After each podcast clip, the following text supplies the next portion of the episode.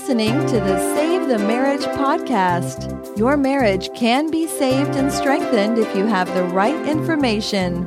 Join Dr. Lee Baucom as he explores ways for you to improve your relationship and your life, starting right now. Just the other day, I had a couple on the phone call with me, and it seemed to me that the man was not really wanting to work on the relationship. I was trying to get them both on board, and that really is one of my basic rules for doing coaching with a couple. Both of them have to be committed on moving forward. In this case, I kept getting this sense that the man didn't want to be there, and I finally said, Hey, I, I really don't think that you're ready to work on this relationship. And he said, I, I sure am. Why do you think that? And I said, I can't feel anything from you. You know, whatever I say, I get a response of, I don't know. What do you want me to say? I don't know what to do. There's just a whole lot of dodging the situation. And he said, Well, I showed up, didn't I? And my response to him was, No, you're not showing up. And my guess is that's the real issue here. You're not showing up, period. And he responded with something that clearly made me understand he missed my point. He said, I'm on the phone. What do you mean I'm not showing up? Well, my point was that many times in life, we can be present, like our body can be there and not be present. We can actually be in the room and not be in the room. That's probably one of the odd things about our humanity. I mean, you know, if my dog is in the room, my dog is fully engaged in the room. Whatever's going on in that room, that's what the dog is doing. That's what he's he's do, eh, just kind of there, right?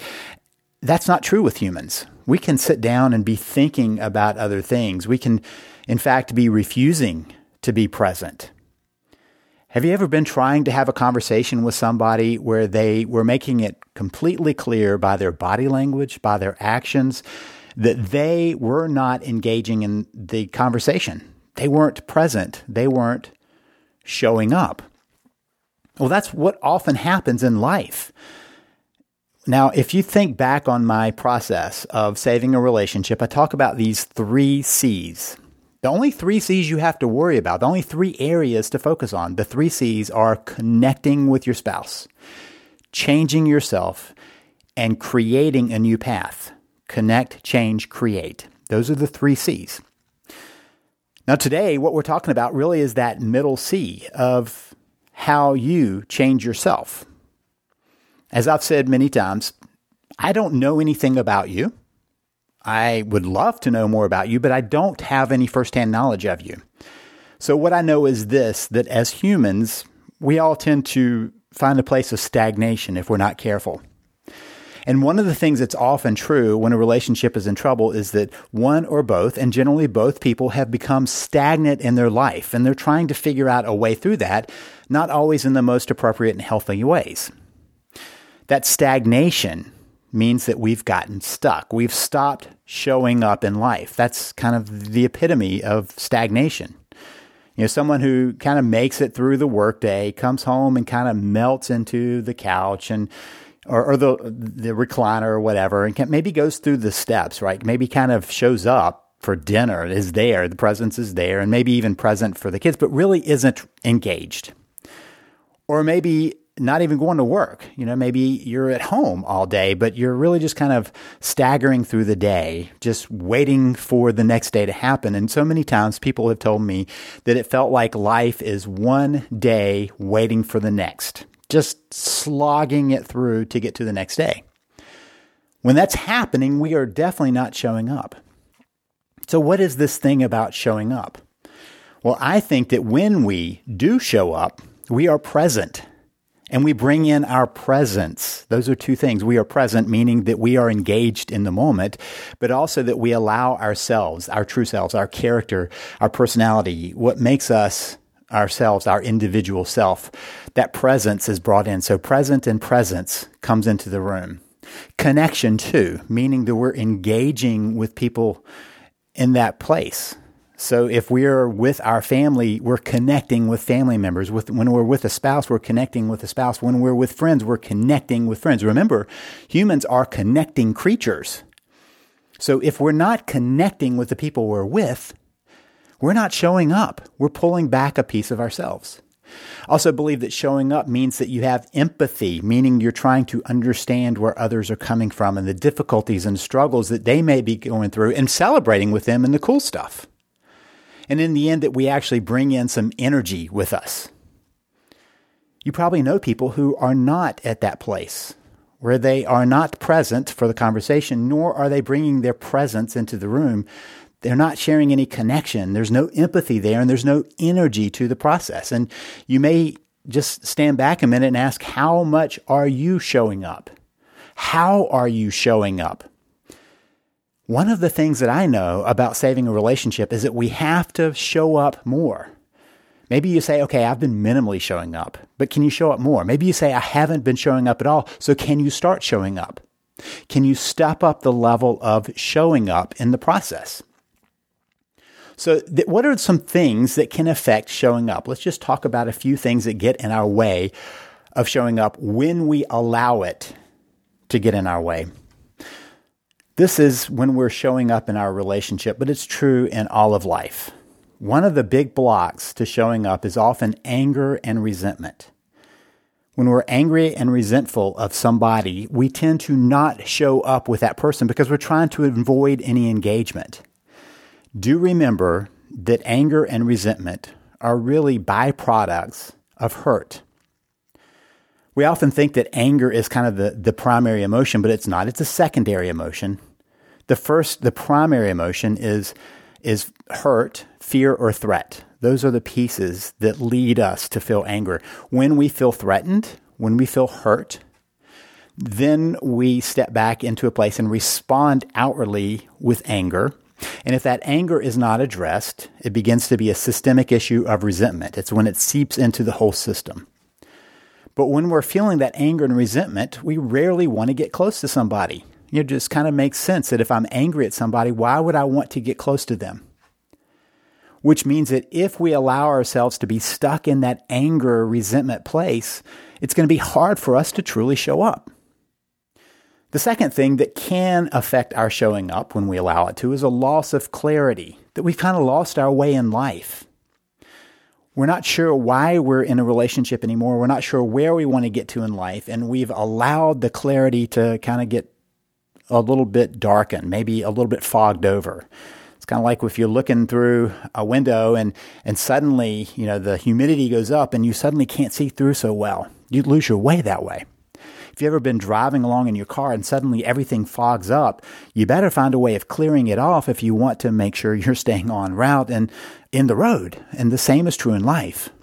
If everything fogs over, if you lose your way, until you find that clarity and find, until you find your way, you're not going to want to move much. The same in a car. If I'm driving along and suddenly it fogs over and I can't get it unfogged, I better pull over until I find my clarity again. It's the same in life. Until we find some clarity, we rarely move forward in any significant way.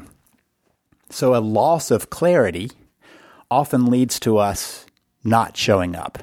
We back away. We're not sure who we are, not sure where we want to be, not sure what things matter around us. Then, the other piece that often affects our uh, ability to show up is our loss of commitment. It's kind of a loss of clarity, but it's a deeper level of that. Let's say that you've been working at somewhere for a long time and suddenly you just don't feel it at that place anymore. You might still show up to work, but my guess is you're not truly showing up. You might punch in that day, but you may not truly be showing up. I've been through that a number of times with jobs to know that sometimes you keep going long after you should have left. At one point, I was consulting with a business and I was talking with the, the president, and the president had been burned out for a number of years. And he threatened in a business meeting uh, that maybe it was time for him to leave. And everybody started to try to convince him to stay. And I stopped everybody and said, Yeah, you know what? You might be right if you don't feel it anymore, you're doing more disservice to this place than service. So either find your commitment to what you're doing here or admit that you no longer are committed. Now, how does that translate into marriage? Well, it's a little bit different because you've already made the commitment. If you remember, when we step into a relationship of marriage, we've pledged a commitment So now the question is can we find that feeling of commitment, the commitment to commitment? Otherwise, we often fall into that feeling of disconnection. If we're no longer feeling the commitment to the relationship, we start pulling back and not showing up in that relationship. So we have to find some ways of moving through that. Because if those pieces are in place, there are some ways that you might actually be showing up in ways that you don't want to be. One way you might be showing up is angry and spiteful. Now, what's interesting about this is that sometimes people show up as angry and spiteful when they're not truly angry and spiteful, at least at what's going on. At one point, I was working with a couple, and the, the man was always coming across as angry and spiteful. And the woman was taking it personally, like he was always upset with her. And so we started to clarify that, and he said that he really didn't think that was the case. And I just reflected to him what I was watching. And he finally began to understand that his anger and spitefulness was not about the relationship, but about life. That his job, his career, all the things that were outside of the marriage were where he was losing his way. In fact, he had always felt like his marriage had been an oasis of that, except for he was bringing the hurt feelings of the rest of life into the marriage. Now, sometimes it is about the spouse, that somebody is truly angry and feeling spiteful towards a spouse. Here's the problem if that's how you're showing up, it's not likely that you're going to make much progress in rebuilding the relationship. How many people want to cozy up with someone who is angry and spiteful towards them? So if you're showing up as angry and spiteful, recognize that there is a better place to show up, a better way to show up if you actually want to work on saving your relationship.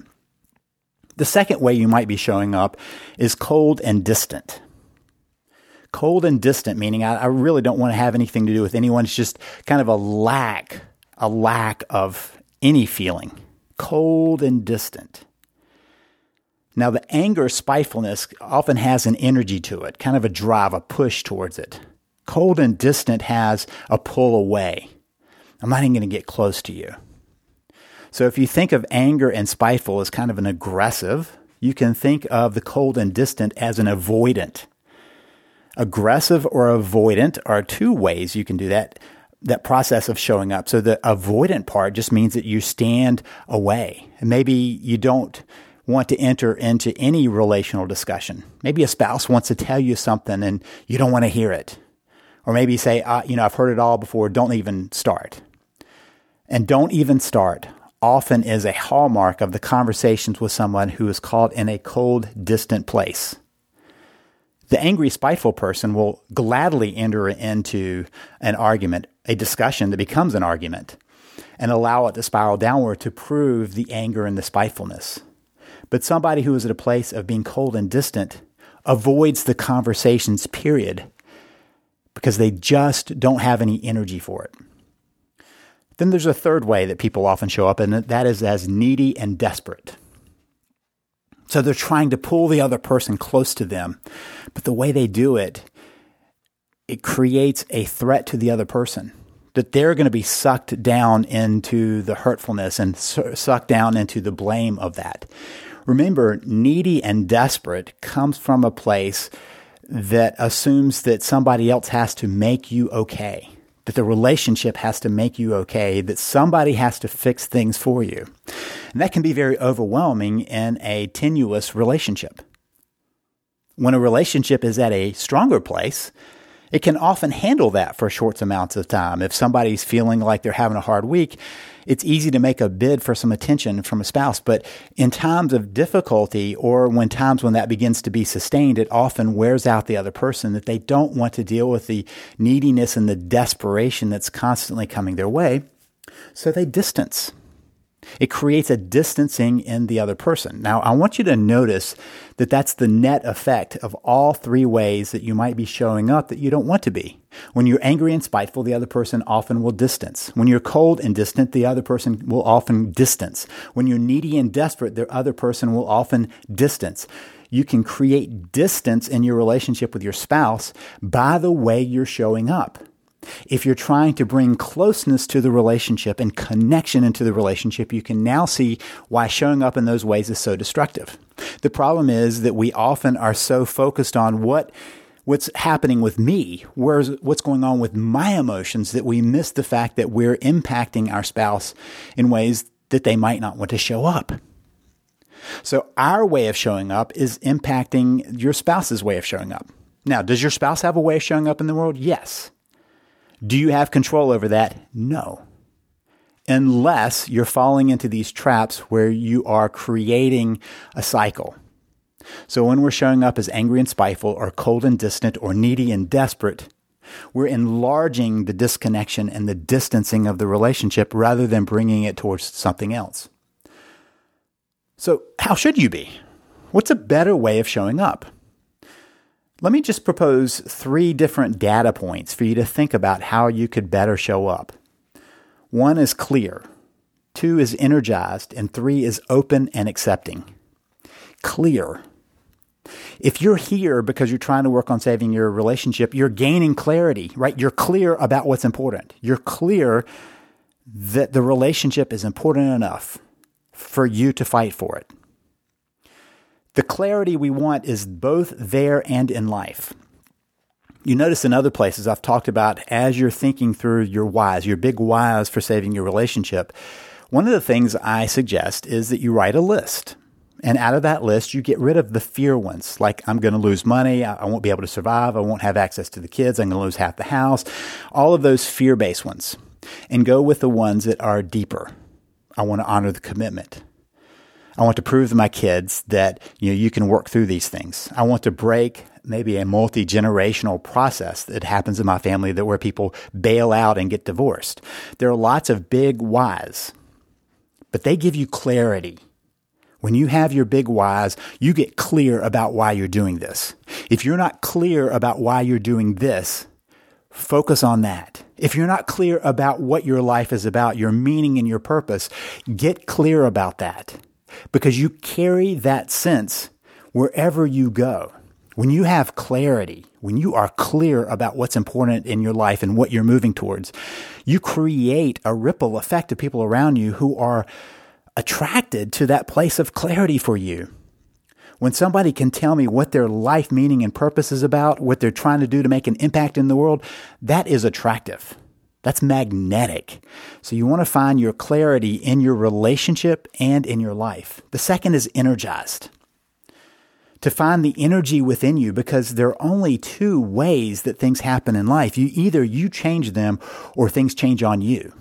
When things change on you, you don't have much much way of of uh, changing that, of, of dealing with that because it's external. But you can decide what's going to change within you you can create the power. A lot of times we're waiting for the power to come to us. And this is finding that energy within ourselves, which often requires us to say, what is making me move? What can make me move? Again, that clarity helps with the energy. The, se- the third way is being open and accepting. Sometimes people tell me that they don't want to be vulnerable with a spouse because their spouse might hurt them. And my response is lack of vulnerability doesn't protect you from that at all. You just pretend it does. So being open and accepting is really your stance toward the other person. Can I embrace the other person when they're having a tough day, when they're having a hard time? Can I be uh, accepting of where they are at this point? Now, accepting and agreeing, those are not the same thing. You can be at a different place of acceptance than where your, your spouse is. So you, you don't have to necessarily accept what your spouse thinks about what needs to happen in the relationship to be accepting of where they are, the difficult place they are in life. So, how do you do that? Well, one primary way is to work on forgiving. Forgiving is not letting the other person off the hook. It's deciding that you're not going to allow whatever's happened, whatever you perceive as the hurts towards you, to be defining who you are and to be defining how it affects you but you decide to work from a place of empathy, which is the next thing of uh, that you work on. Empathy is understanding where somebody is coming from. Not agreeing with where they're coming from, but understanding where they're coming from. Understanding that everybody is really doing the best they can where they are. That doesn't mean optimal. It just means that where they are, That's their place of doing the best they can. And the last way you can do this is by working on being self assured. How do you work on being self assured? Taking care of yourself, having strong boundaries, being clear about what's important to you, making sure that you know that regardless of outcome, you're going to be okay. Regardless of what happens in your relationship, you will find a way through life. Self assured doesn't necessarily mean that you know the path, but you know that you'll find the path. When you have those pieces, when you have you're working on the forgiveness and the empathy and you work on being self-assured, then you'll show up differently in life. If you need help with some clarity here, if you need some help with how to process that and move forward, how to put the other elements together, please check out my Save the Marriage system. You can find that at savethemarriage.com. Start the process at savethemarriage.com so that you are working from a pl- place where you know how to move forward in the relationship. You're much more self assured if you know how to move forward. But whatever you do, make sure that you're showing up in the way that you want to show up, not in reaction to whatever else is around you, but by you choosing proactively how you want to show up. This is Lee Baucom wishing you the best as you work to save your marriage listening to Save the Marriage podcast. For more information and help, please visit us at savethemarriage.com.